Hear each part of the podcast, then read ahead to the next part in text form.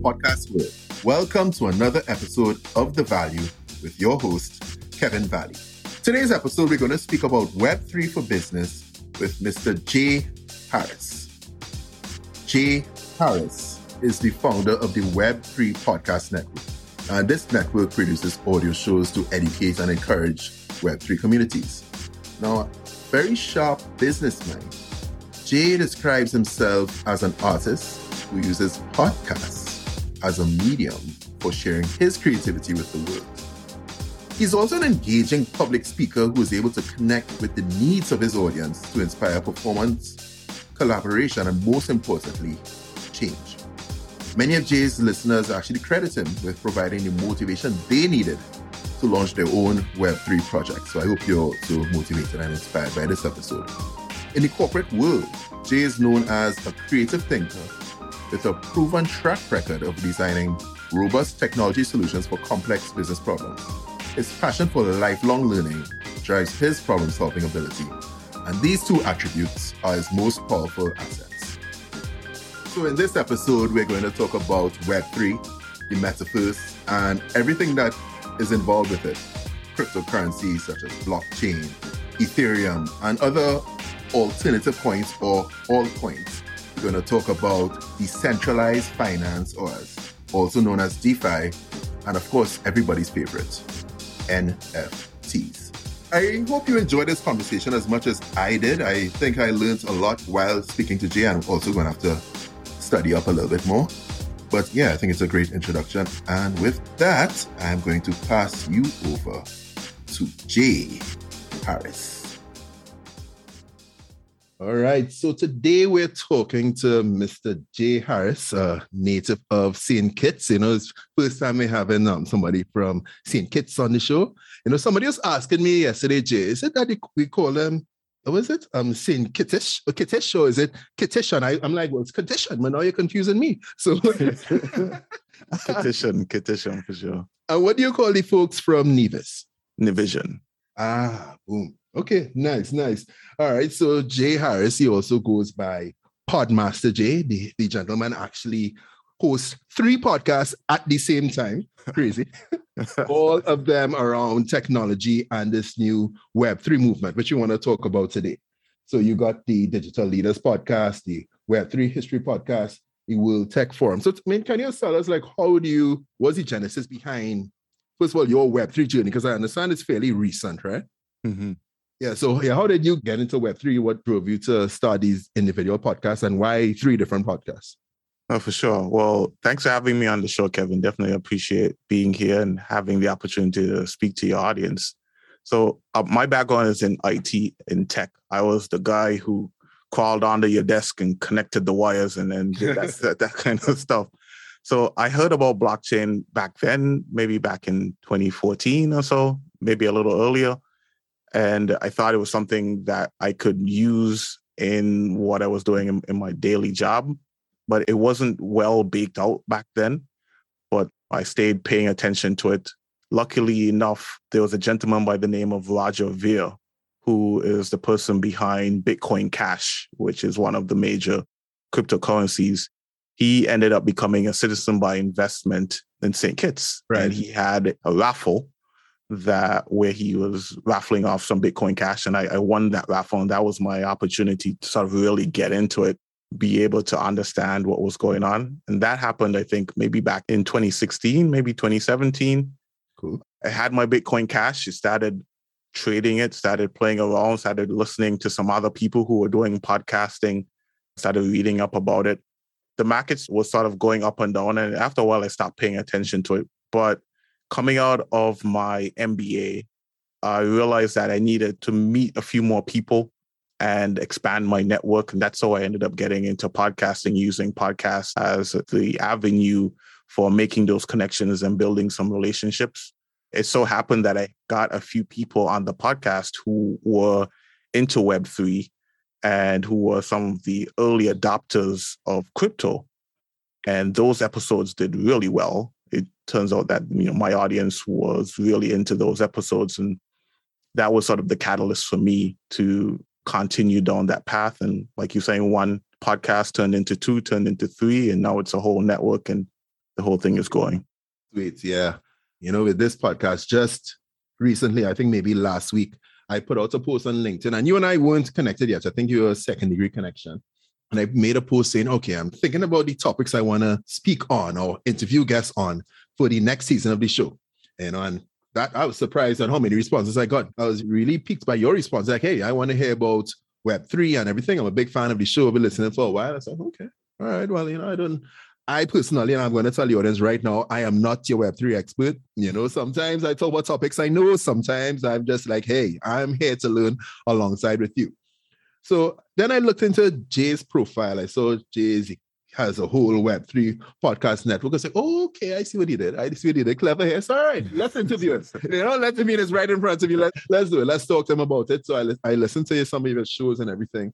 And yeah, I, I really find, especially from our initial conversation, that you have a way of making it seem really accessible for folks who do, who aren't really too into it, who aren't much into it in terms of the jargon and everything. And I always find that you know somebody who's a true, and I dare to use the word expert in a field, if they're mm-hmm. able to explain it in a way that other people understand, explain it in simple English, layman's English. I appreciate that about you. So, all right, let's get into this now and start to hold my head already. All right, web. No, you could correct me if I'm wrong. I'm just going based on my understanding, my memory, and a little bit of my reading. Would you say that this all started with cryptocurrency slash blockchain? Yeah, blockchain was definitely the catalyst, and Satoshi Nakamoto I might be saying that last name wrong, but so, so, so, I would. Satoshi is the guy who wrote the original blockchain white paper, the original Bitcoin white paper, and got the entire movement going. And so everything that we're doing right now in terms of crypto, NFTs, Web3 is all built on that original foundation. Okay. So blockchain is the platform and crypto is essentially an asset class now, correct? Yes, that's correct. Right. So it's an asset class and it's also cryptocurrency is also supposed to be a currency, right? And I mean, I know you and I were speaking about this before because, and part of my, the confliction that goes on in my head, right? I was on the A plus economic students, but I do remember, I do remember, you know, the functions of money, right? It's supposed to be a medium of exchange and supposed to be a measure of value, store of value. So it must maintain some level of purchasing power over time. So it shouldn't be that a dollar today is worth two cents next week, mm-hmm. right? It should be a basis of credit. So I should be able to lend you some money now and when you pay me back in six months, it should be like, okay, I don't, when you give me back the same amount of money, it's just like, okay, this is worthless right? Yeah. It should be a unit of account. So when you're doing your income statements or your balance sheet or whatever, it should be like, okay, you made a thousand dollars this month, a thousand dollars, a thousand dollars, a thousand dollars. And it should be a standard of postponed payments. So think about your hire purchases or whatnot. But going back to that store of value, most importantly, purchasing power, right? Mm-hmm. This is where the sort of dichotomy in my head goes on where I'm thinking is blockchain, so not blockchain, sorry, is cryptocurrency an asset or is it a currency or is it more so a speculative investment because of how volatile it is? Right. So in other words, it's like you buy a crypto for one price today, and the next day it could be something completely different, and the next week something completely different. So how would you look at that as an investment or as a currency? Yeah. So crypto can be all of the above. When it comes to how you classify these types of currencies in terms of the different aspects and features that you just mentioned, a lot of that just comes down to what society is willing to accept, right? You know, we accept that the goal is a store of value. And by accepting that, then that allows us to manipulate its price in such a way that it maintains that store of value. And that happens with some forms of cryptocurrencies and not so much with, with others. And so it's important to not think of them all as the same thing, but each coin, each token has its own features and values that allow it to work in a different way. Okay. All right. And before we get into the NFTs and stuff, yeah, I want to talk about the coin just a little bit. So how would you advise let's not say advice, but how would you say an investor should look at getting started in one, investing in crypto, and in two, just building their wallet of crypto as a currency? You know, how would you advise somebody to best get started safely? For sure. It starts with education, right? So just like getting into the financial markets, like if you are going to invest in stocks or bonds or what have you, you'd have to take some time to really understand what's happening, figure out which are the top stocks that are right for you, what's your level of risk, where can you invest safely, and who are the right persons to invest with. It's the same thing on the crypto side. It's absolutely no different in most cases. So you have to do your education, do your due diligence. There's something that we say in the Web3 community all the time. It's sort of like a part of our, our mantra is do your own research Mm-hmm. People share information online, on Twitter, on LinkedIn, in podcast all the time. But you sort of have to take that stuff with a grain of salt and go back and research it on your own to make sure that it's accurate. It's the right information for you. Yeah. And I mean, I guess in the investment world as well, they always say, you know, buyer beware. There's always these disclaimers say, do your own research and whatnot. You're right. Okay.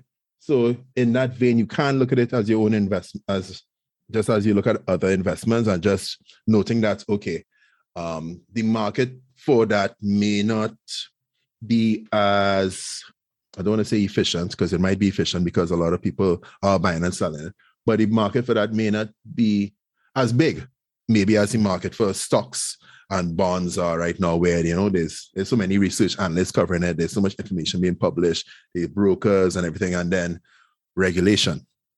Yeah. Right? So that might be one of the fundamental differences. So, how do you protect yourself as an investor in a market where, in a deregulated market, because in the stock market and the bond and trading market, you have this regulation just to make sure that, hey, folks aren't losing their shirt because they were tricked by companies or the stewards of capital or whatnot. How would you look at this deregulation in terms of mitigating that risk for investors?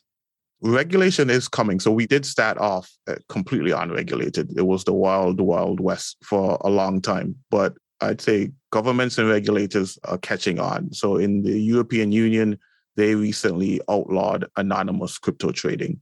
You have to know who the person is, you know, the same KYC anti-money, anti-money laundering right. rules that apply to regular financial markets still apply to cryptocurrency, at least in the European Union and then, you know, once the EU does something, everyone else just sort of follows yeah. on. There are a couple ways that you can sort of get into it. You can trade as an individual, you know, like I do, and you just sort of do your own due diligence and your own day trading, get into the market and get out of it when you think it's the right time for you. Or if you don't feel as comfortable doing that type of trading, there are ETFs, um, so elect- electronically traded funds. Oh wow! With, with I thought it was the, exchange traded funds. Okay, cool. All right. Oh, I, no, true, true. You're, you're probably right on. on oh, I, no, I thought I thought the Web three world had their own ETF. That's why I was laughing. oh, gotcha, gotcha. Okay. All right, go on. Yeah, so you can get ETFs through some of the larger in investment companies and you can trade that way just like you would do with like your retirement fund that allows for you to maybe put off some of that risk onto these companies that, that you might you may trust as opposed to having to do it on your own. Okay. Now that regulation is coming, does that make it less attractive or less sexy for those who, you know, for those, I guess, the early adopters of crypto? In some cases, they're like the maximalists, the people who are around and the early adopters who are around from the very beginning who don't like the regulation. One of the original promises of Bitcoin was that there be no government intervention. But as a community, we've quickly realized that that's not the case. It, it really doesn't make any sense for you to have something that's completely unregulated. If stuff goes wrong, then who do you go to? Who can you turn to? Ghostbusters. Right? Exactly. Sorry, sorry, sorry. I just need to say that. yeah, go ahead, go ahead. Yeah. Yeah. No, okay. yeah. For the people who are around initially, I think they are still against regulation. But uh, I think the majority of the community is comfortable with the idea that there needs to be some amount of regulation to keep it safe and to make sure that people are acting and trading fairly. Really quickly, I just want to sort of delineate the definitions of because you know we have a bunch of terms going on, right? So the mm-hmm. blockchain, there's Ethereum. So, like, can you just I know the experts in you probably like, oh my God, you serious with this question? But I just know I'm thinking about the think about the bank who's been in it for about, you know, 20 years or so. You know, somebody think about the person who might be a little closed off just because of that lack of knowledge and education. Thinking, okay, what was this? The blockchain, Ethereum, what is it? What you know? So like what is what is the blockchain? What is Ethereum? Is Ethereum something different? Is competitor? What like what are we doing here? For sure. It's a great question. The last stat I heard is only about 4% of the world is actually using cryptocurrency at the moment. So we're growing, but there's still a lot of people, still billions of people who still don't know a ton about it and, and need to have this education and this information.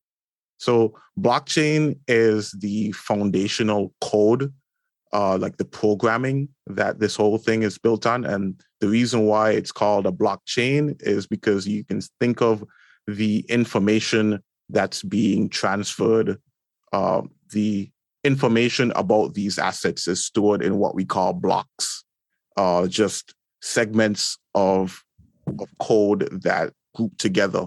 And then each of these segments can be connected in a chain so that the current block is always connected to the previous blocks. And in that way, it's really difficult for somebody to manipulate the information because you have all of the back history of all of the information that had been added into these transactions. And so that's why it's called a chain of blocks or a blockchain. And then on top of that blockchain infrastructure, that platform that we can then use to build things, there were currencies. So Bitcoin was the original cryptocurrency. And its main competitor at the moment is Ethereum. Ethereum is created by a, a Canadian, so I'm here in Canada, Canadian Vitalik Buterin. And the difference between, and so earlier we were talking about, you know, each currency having its own features and attributes that separate them from each other. Yeah. And so you can think of Bitcoin as being something that's really basic.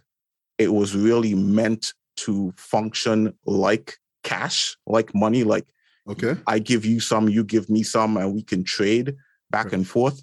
Ethereum is a bit more complex, where it has some additional coding capabilities where you can do things like smart contracts. So yes, I can give you some Ethereum, you can give me some, and, we can trade back and forth like it was cash, but we can add some programming on top of that that says something like, if you do X eh, by this date, mm-hmm. my Bitcoin will automatically go into your wallet.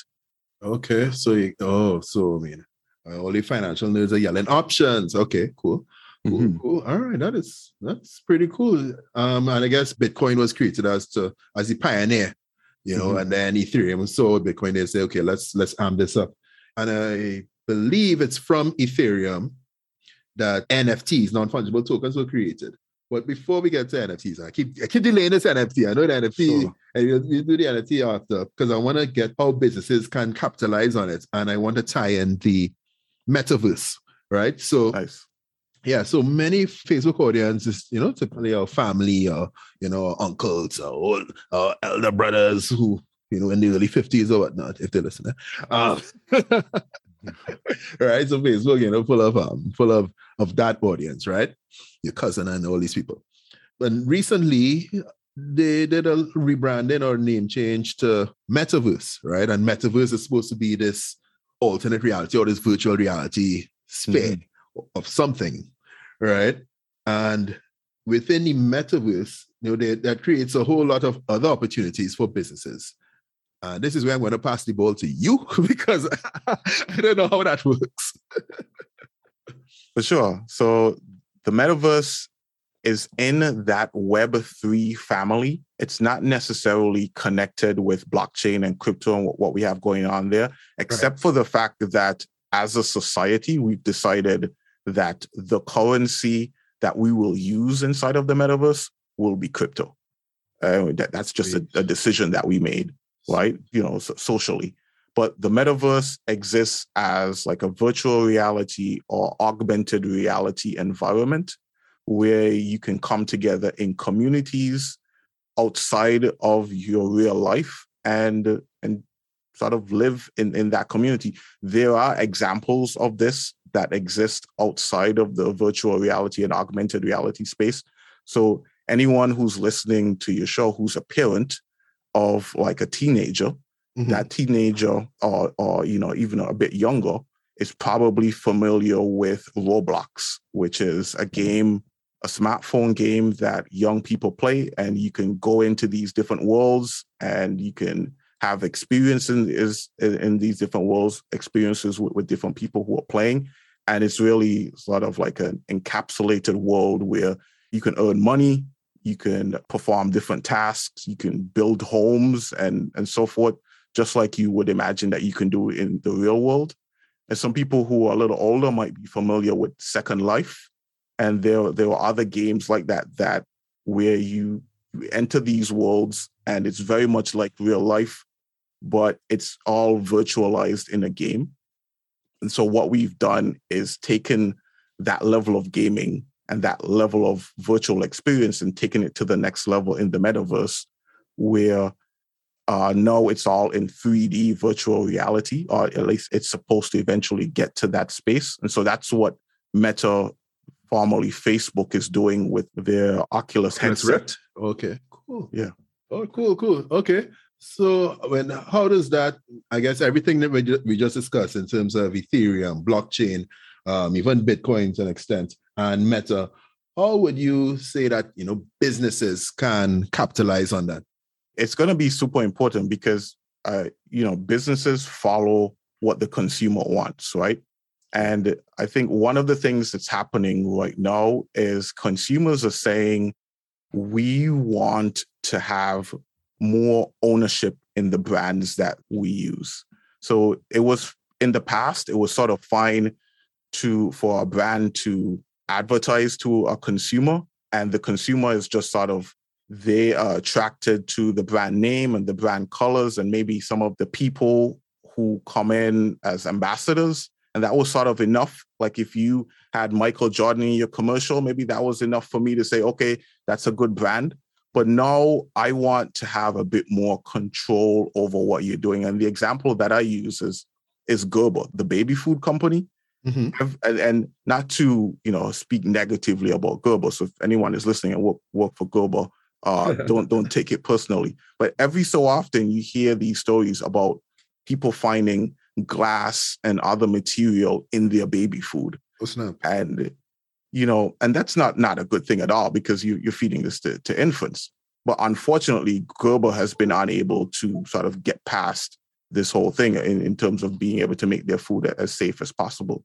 But you would think that hopefully it wouldn't be the case that if the people, if parents who are buying these food from Gerber, if they had more of an ownership in the brand, that were the case, then Gerber would feel more obligated to deliver goods in the right way because not only were these people their consumers, but they were also their owners. And so that's really what's happening with Web3 in this space is that companies are using this technology, blockchain, NFTs, and the metaverse to give consumers more ownership rights over the brands that they use and they love and, and the products that they enjoy. Cool. Cool. Cool. So I mean, so other than you know the ownership of the brands, I mean, in listening to your podcast, and this might be more in the NFT sphere, I understand that a lot of folks have been able to use the Web three platforms or the tools or whatnot to actually you know to grow their business or to build their business on or, or to build communities around their business or mm-hmm. partnerships and stuff you know you could just go through one example maybe of a company who's using it for partnerships yeah yeah uh, the one that recently came out that i think a lot of people are going to be able to, to connect with is starbucks the coffee company they recently announced that they'll be creating an, an nft and i think it works really well for starbucks because they have this community of people who are sort of like diehards. They only drink Starbucks and they don't even necessarily think of it as coffee. They just think of it as Starbucks. And so if you have this Starbucks NFT, it's very similar to the way that you may think of a loyalty card. card. Yes. Yeah. Okay. So you buy the NFT, whatever the NFT costs. Let's say the NFT costs a thousand dollars, because people, you know, if you really love Starbucks, maybe you spend a thousand dollars on a Starbucks NFT. What? You then get access to these maybe uh, like a secret menu that other people don't have access to. You can show up for Starbucks events and do different things that allow for you to have a bit more of an ownership over that brand and connect with the brand in ways that regular consumers can't connect. And okay. then you can think you can think of that working not only for companies but maybe for musicians as well, right? If you were a major artist, you sold an NFT, you sold your latest album as an NFT. Everyone who bought it got a copy of the NFT, and that means when you did a concert in their city, they got access to a private after party with you. They got access to the listening party, uh, and that's because they were willing to spend a bit more money to get access to this NFT information and join your community. All right. Okay. I mean, I, I want to go want to go deeper into NFTs with you, but first, I just want to define NFTs just for anybody who's listening. Like NFT, what's this? And trying to rush to Google or whatever. So non fungible tokens. That's as much as I know. Uh, how, but how would you say they were created, and how are they traded and stuff? Yeah. So non-fungible token, I think the, the important thing to understand there is the, the fungible part. So fungible just means that there's no difference between one and the other. So think of like if you have a dollar bill and I have a dollar bill, there's no real difference between my dollar bill and your dollar bill. Right. But NFTs are non-fungible, which means if you have an NFT and I have an NFT, there's a clear, distinct difference between the two NFTs that we have. And so these were created as a way of really identifying specific forms of ownership. And the way that I like to describe it is if anyone in your audience has has ever purchased like a really expensive vehicle. So the idea behind purchasing a really expensive vehicle is not that you own the vehicle. Like if you buy a Lamborghini, it's not so that you can drive the Lamborghini. It's so that you can be a part of the Lamborghini club because all of the people in the Lamborghini club are able to spend hundreds of thousands of dollars, if not millions of dollars, to buy a car. Right. And you now have access to these people. In fact, when you buy a Lamborghini, you get access to a specific smartphone app that gives you alerts when these people are meeting together.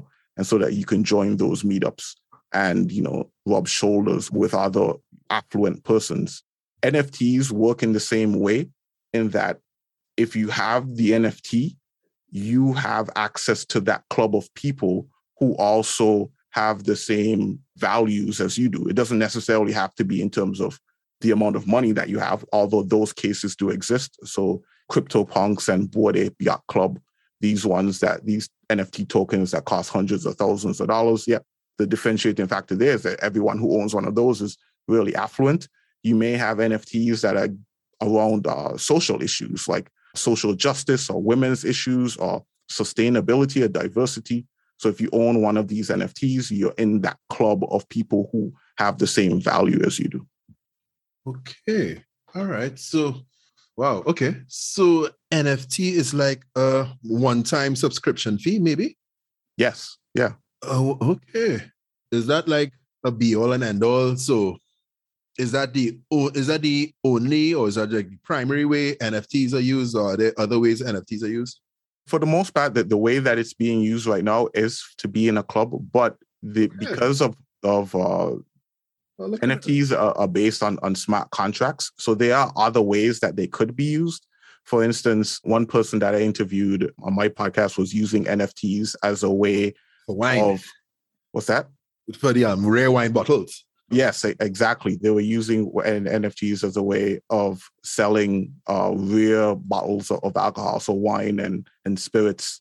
Uh, you can also use NFTs to sell to tokenize assets. So people are using it for real estate as well. So, like if you've got a home, let's say you've got a home in Trinidad. Mm-hmm. Generally, the only people who have access to buying that home are people who are in Trinidad because you actually have to be there locally to see the house and to be able to perform the transaction. Sure. But if you instead took that home and tokenized it and did it as an NFT, suddenly the entire world now has access to this NFT. You don't have you're not necessarily having to go ahead and do all of the local Trinidadian paperwork right. to buy the house. You just need to buy the NFT. And because it's all connected in, in the smart contract, you automatically own the home. So the smart contract essentially just gives you rights to the asset and the asset being the home, just like Mhm. the asset was the bottle of wine, or the asset might be membership to a club. Yeah. Interesting. So I guess for in a business sense, and maybe and I'm just crafting this example as I think on it. If you're trying to sell something, right? and your market is only uh, you're limited in, in your reach, you're limited in your network or whatnot, you might tokenize that asset. So let's say I'm trying to sell a house. Let's go back with that example. I'm a private real estate person or multifamily, whatever. I'm trying to sell a house. So I I'm struggling to sell this house. I tokenize it. I'm turning it into an NFT. Well, we'll talk about that process just now.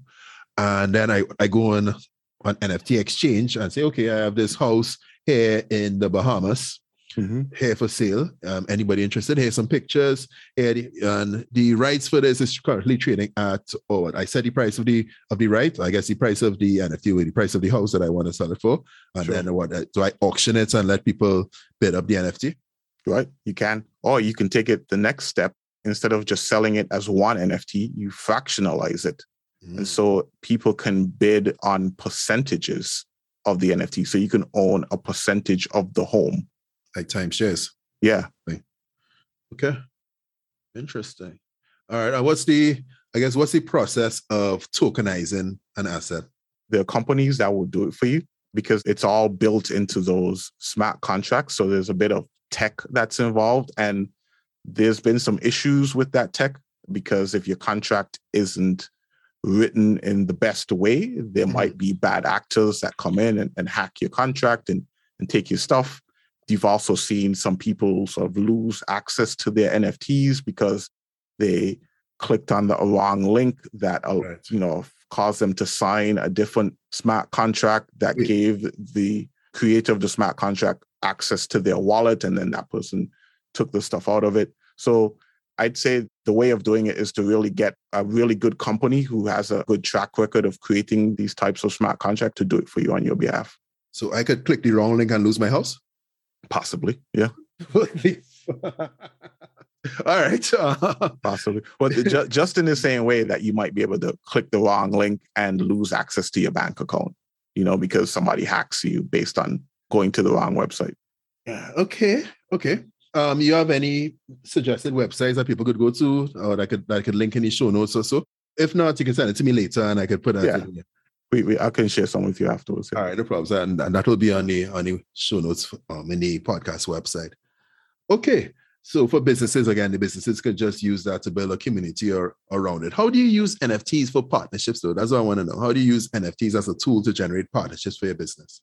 partnerships in, in what way what do you mean Because I, think I was listening to your podcast today, and I mean we could scrap this out if this this is a wrong example, but um, believe that the the podcast where you where the gentleman had a business where he was um preserving wildlife in different areas. I don't know if he used a web, uh, if he used NFTs or if he used uh, I don't know if it was DAO or something like that to um to generate partnerships with I think it was the local hunters or some some of the organ- ah, WW the WWF sorry the Wild, Right. World Wildlife Federation right to um yeah to go to join him in his mission. Does this ring a bell or no? Or am I just did I listen wrong? No, no, no. Yeah, absolutely. So you you're able to sort of take these NFTs and use it as a way of raising funds that you can then use in these social social engagements.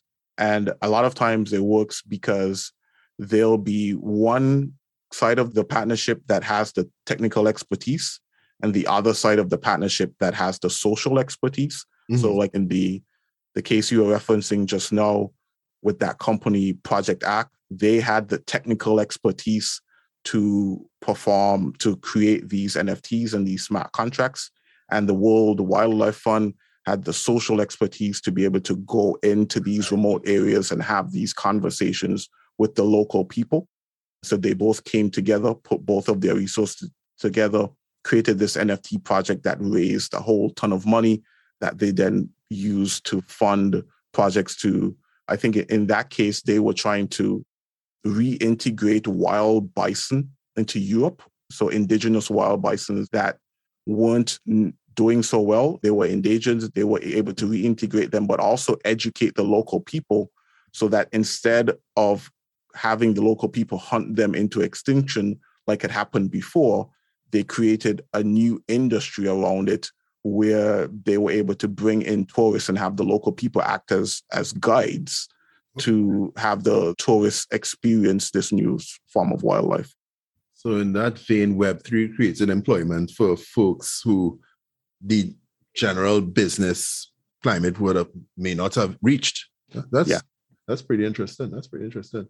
So mm-hmm. how would you say that investors can capitalize on businesses that might be emerging or scaling out of this Web3 movement? Uh, say that question one more time. I'm sorry. So, how would you say investors can capitalize on businesses that may be emerging and scaling out of Web3? I think it, it works similar to the way that it works traditionally now, right? Like you can get a find a company really early before they, they sort of go public and investing them really early doing like seed funding seed right. funding uh, especially now because technically we're in a bear market at the moment and there are lots of companies that need funding. You see there was a massive layoff uh, rounds of layoffs in the crypto industry this week. And so there are lots of small companies that are looking for additional funding to sort of help them to get through this bear market. And so there are opportunities to invest that way. Or if that seems a little bit outside of your wheelhouse, the other thing that you can do is invest directly into the coins and the, the tokens that these companies would have. The new thing that's happening right now that I think is really interesting, you touched on it a little while ago, are DAOs, decentralized autonomous organizations. Yeah. And these are really interesting. Me personally, I think DAOs are the new LLCs this is how people are going to think of business. And it's how a lot of people are going to actually earn income in the future. And so the way that a DAO works is it's sort of like a headless organization. It's a group of people who have similar values and want to see something being done. They come together, they pool some of their money together, and they create a target and say, okay, we put together, everyone puts in you know, a thousand dollars and we suddenly we have a hundred thousand dollars, we're going to go ahead and buy the drilling rights for this small town. So this small town is never going to drill any more oil again. And we're going to own those that oil right. And then what we'll do is we tokenize that oil and we sell those tokens back to some other sustainable company or some type of investment company that is able to use the oil as an asset rather than drilling it. So the oil becomes a sustainable asset rather than something that needs to come out of the ground. And that's all done through just a group of mothers and fathers and just regular people deciding that we're going to do this on our own. It sounds like the central theme behind all of this Web3 stuff is community. It's, yeah, you know, with Bitcoin, the um, Ethereum, especially the NFTs and, and the meta and what you just described in the, the DAO, the DAO. Okay. It does sound strange, you know, you have no leader and everybody's, eh, I mean, I, I don't know, this human nature. I wonder about human nature. There's no leader, and how are we gonna, you know, how do we make decisions? You know, is, is it just like, a, we vote. Yeah, it is all based on vote and it's all based on smart contracts. So you may not be able to trust each other because we don't necessarily know who, we, who the other people are. You're separated by geographical boundaries. Everyone is all over the world, but you can trust in the tech. So you can trust that the contract is written in a way that allows for you to fulfill whatever the decisions that the community made as a whole. Okay. So uh, one way that I've seen DAOs work is, you know, you sure you, everyone can come together, but you still need people to do the actual work. Like you need somebody to build the website, you need somebody to go out and talk to the investors and do that type of administrative type work. And those people deserve to be paid for their work because I think that's how DAOs differentiate themselves from nonprofit organizations because they're doing the same type of work, but the people who are doing the work in a DAO actually get paid. And the way that you get paid is you do the work, someone verifies that the work was done, you automatically get paid through the smart contract. So there's no like person in the middle that's saying, you know, I don't think Kevin did a really good job there. Let's not pay Kevin. Yeah. As long as the work is done and you know you have a group of people that sign off that say, okay, the work has been completed, Kevin automatically gets paid through the the technology that that we have in place. So that's that's um somewhat frictionless. Mm-hmm. Okay. When you say that businesses now in this year, they should go ahead and look to tokenize as many of their assets as possible. Definitely, this is one of the ones where you got to do your own research. You know, like you should try to figure out if the market for what you want to do is lucrative, if there are buyers out there who are willing to buy tokens of of what you, you have to offer. Definitely, like I was saying, we're in a bit of a bear market at the moment. So some things are selling at a premium and some things may not be. So it's up to you to sort of figure out what is going to work for you in the era that we're in right now. But I say what everyone should start doing is figuring out what are the ways that you can incorporate this type of technology into the companies and businesses that you have because financial markets move in cycles. We're down one year and we're up the next year. So it eventually is going to come back. And you can't wait until we're at the next peak to decide that it's time for me to get involved. Right. Because when we're at the peak, then all of the prices for all of the the quotas and the different things that you need, they're going to be premium prices. Right now, you can get everything cheap. So if you want to get in, I'd say get in now while it's cheap, and then ride the wave as we go back up. You know, funny you talk about peaks and stuff. Um, in listening to your podcast, I, I heard an example of a company that tokenized a pair of socks. Yeah. started off around 10 to 12 dollars.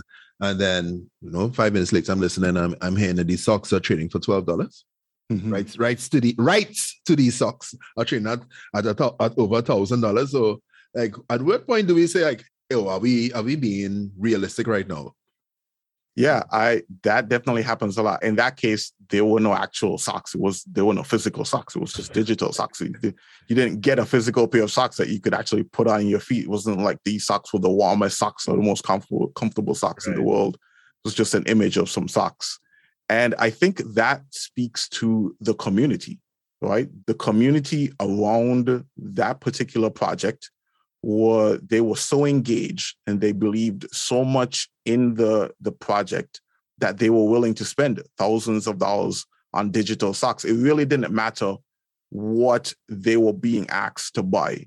It could have been anything at all. Socks was just something that they came up with because it sort of matched up with the name of the company, which was Sushi Swap. And so they sold socks.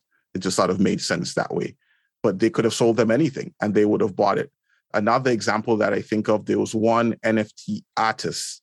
What he did, he took a urinal, like you would find in a public bathroom, took yeah. a urinal, put it in his garage, surrounded it with cameras, and then took a sledgehammer to it and destroyed it.